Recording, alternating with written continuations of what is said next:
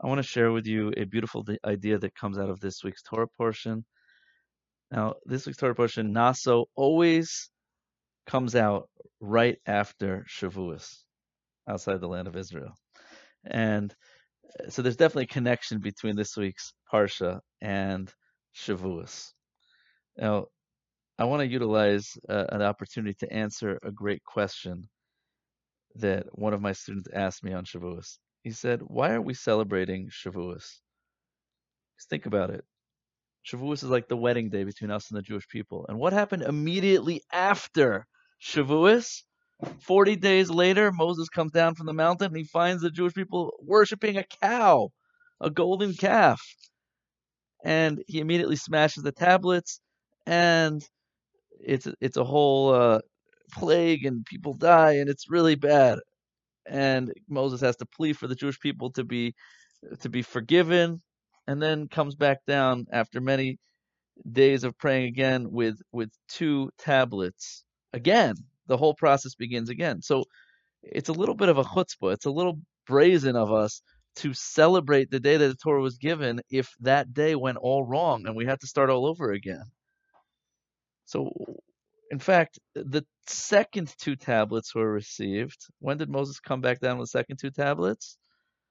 He originally came down with the two tablets on the 17th of Tammuz, that's 40 days from now, and found the Jews worshiping the golden calf. He smashed the tablets, went back up on Mount Sinai for another 40 days and plead for forgiveness. Came back down on Rosh Chodesh Elul, the new first day of the month of Elul, and went back up again for another 40 days, and this time received the, came back down with the new tablets on 40 days later after Rosh Chodesh El is Yom Kippur, Yom Kippur. So really Yom Kippur symbolizes our real marriage to God, our second marriage, the one that lasted, so to speak. So why are we celebrating Shavuos? I think it's, I think it's a great question, perhaps even better than the answer. But let's give it a shot.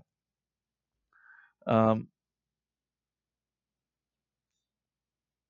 we learn in this week's parsha the story of a sota.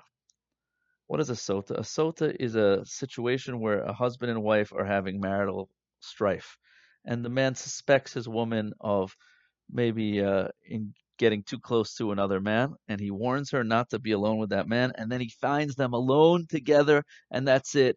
He's had it through the roof, and the Torah gives us a recipe to try to bring peace between husband and wife once again, to redeem her in His eyes, and to and to bring out the the the the to vindicate her of his claims against her and to show that she's really innocent in order that they should stay married. And the Torah goes through a whole ritual process in which God's name is written on a tablet and erased inside some water, which she then drinks, and it's a whole long thing. But what, why am I telling you this? Because two things come out that are amazing. First of all, the Talmud's one of the there's a rule in Judaism that we do not erase God's name. In fact, it's akin, in a certain sense, a symbolic of of desecrating God, of of denying God, erasing God's name. God, if there's any paper, any papers with with Torah writing on it, those papers, especially God's name, have to be buried. They can't be thrown in the garbage. They can't be ripped out. They can't be crossed out. In fact, I had a, I have a friend when I was a kid whose father, I guess, is a little bit of a rebellious kid, and he learned in this this law when he was growing up in, in school in, in yeshiva in Brooklyn. He learned uh, as a kid in 1950s that you're not allowed to erase God's name, so he immediately went to the bathroom and wrote God's name on the urinal in the bath in the boys' bathroom, and he uh, he was very amused that the urinal was then taken out of the school and buried. And I think the kid was promptly kicked out of yeshiva after that incident. But we see that, that it's a very big deal to erase God's name, and yet in this ritual, God's name is deliberately erased. And the Talmud says, why is that? Because God says, I'm willing to have my name erased, my name thrown in the mud, in order to bring peace to husband and wife.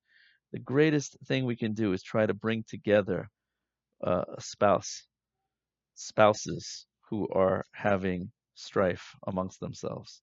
Why is that?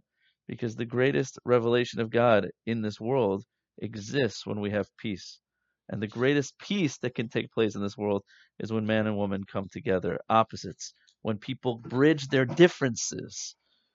People who are naturally totally different and come together in peace. I had a therapy client today who was complaining about certain issues that she was having with her husband and I said these are these are universal issues that any man who's married to a woman any woman who's married to a man has because of the natural biological emotional spiritual differences between men and women these are very common challenges so why are we supposed to marry why is the torah uh,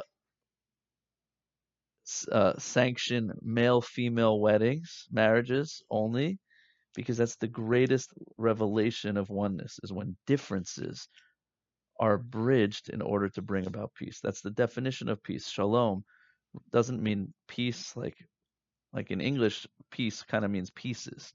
You have your realm of influence, I have my realm of influence. You you don't bother me, I don't bother you, that's peace. But that's that in Judaism that's really pieces. You don't have peace with somebody who you have no problems with, someone who you live distant from. Peace is only exists with people you live close to and that you have tension with and you're able to bridge the gaps and work through the tension in order to come together. That's shalom. The word shalom in hebrew really means completion.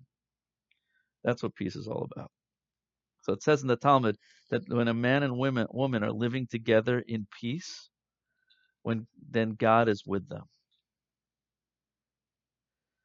because the word man ish and the word woman, isha, are really the same word. They're made up of the same letters with two differences. Man has a has an yud in his name, and woman has a hey in his in her name. So when you put those two together, the yud and the hey spell God's name. Yud hey is one of the names of God. If you take out the yud and the hey, you're left with the similar letters, which is aleph shin, which spells aish fire. And the Talmud says that if God's not with the husband and wife, or if the husband and wife are not living in peace, then then marriage turns into a raging fire and it destroys itself. So the greatest revelation of God comes about when we bring differences together, but it also could lead to the greatest catastrophe and strife and disharmony when it's not done in the right way. So we see the greatness of coming together of husband and wife what does this have to do with Shavuos? So, I uh, one of, one of my kids recently was really beating up on another kid, and for several weeks, maybe even uh, over a month, was just really, really bullying and down, and wouldn't wouldn't let the other kid get a word in without without a nasty comment. And you know, we tried to speak to the kid, it, it didn't work just kept happening. And a few days ago, literally on Shavuos, the kid came up to me and said, "You know, I'm not I'm not feeling so good. I'm feeling a little bit down about some something." And I said, "Well, why do you think that is?" The kid said, "I don't know." So I said, "Well, there's a couple of options why you might feel down. You're either tired, hungry, or getting sick, or maybe you're having a negative thought about something."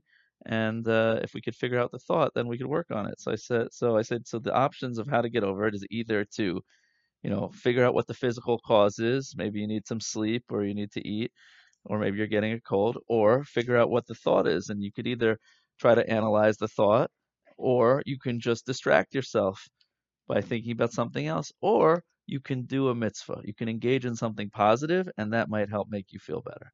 So immediately after that schmooze, my kid got up, grabbed a handful of candies, and went over to the other younger sibling that they had been bullying and gave them a handful of candies and apologized for having been mean to them. And the the younger kid's face lit up. It was the most beautiful thing I've ever seen. They were shining and and literally had tears in their eyes. And so did I. It was such a beautiful thing. So a few days later I was praising that kid uh, for for having done that amazing thing. And one of my other kids said, overheard me and said, "Why are you praising the kid for for having apologized after having been so mean? That means that I could be mean and then apologize and you'll praise me?" And I said, "Actually, yes." you know, the kid was basically pointing out that you know it's not uh, it's not fair. The kid who was bad now gets gets a compliment for having corrected the the mistake, and it's a little bit counterintuitive. So the kid said, "So I could just go and and beat up my sibling and then get and then apologize," and I said, "No, actually, it doesn't work that way." Because you see, the there's something in Judaism called tshuva. Tshuva means when we rectify a mistake that we made when we repent, when we say, I'm sorry. And the Torah says that if a person repents, does, uh, you know, rectifies their error out of love, and that involves, you know, if it's between something that we did towards God, it means that we feel bad about it, we say, I'm sorry, we speak out what we did, we accept upon ourselves not to do it again. And if it's something we did to another person, we ask forgiveness and we pay them back for whatever we broke. So the Torah said, the Talmud says that if you do that out of love for God, wanting to come close, wanting to improve yourself, not out of fear, if you do it out of love, then the things you did wrong, your sins become mitzvahs. You actually get rewarded for the thing you did wrong. How how does that work? It's a crazy concept. The answer, I believe, is is that when you that that thing you did wrong now becomes the impetus for you to become closer because you feel far and you feel bad. And now that actually you grow closer to God because of the thing you did wrong, it actually becomes a stepping stone towards your growth. And we see it that by people who are once far from Judaism come back, they come back with a fire and a passion that's that's nowhere near most people who grew up religious who do it by rote. In fact, the Talmud says that the place that a Baal Tshuva, a Baal Tshuva is someone who repented, the place that a Baal Tshuva stands is m- much different, much greater than the place where a tzaddik, someone who never sinned in their life, stands. It's much greater to have fallen and come back than to never have fallen. And so there's one time that tshuva doesn't work, and that's if you sin on condition to do tshuva. If you say, I'll just eat this pork today and tomorrow I'll, I'll, I'll apologize to God, that doesn't work. Because it means that you're you're abusing the system. So so so I said to my kid, no, it doesn't work that way. It's only because the the kid did the wrong thing that he's able to do tshuva. But if you didn't did the wrong thing, thinking I'll just do tshuva tomorrow, it's not going to work. Why is that? Why does that not work? So listen to this. The the Talmud teaches us in the story of the Sota, the the wife who whose husband suspects her of having strayed and and uh, been unfaithful with another man. So the word the Talmud learns that the word sota is related to the Hebrew word shtus, which comes from the word shoteh, which means insanity.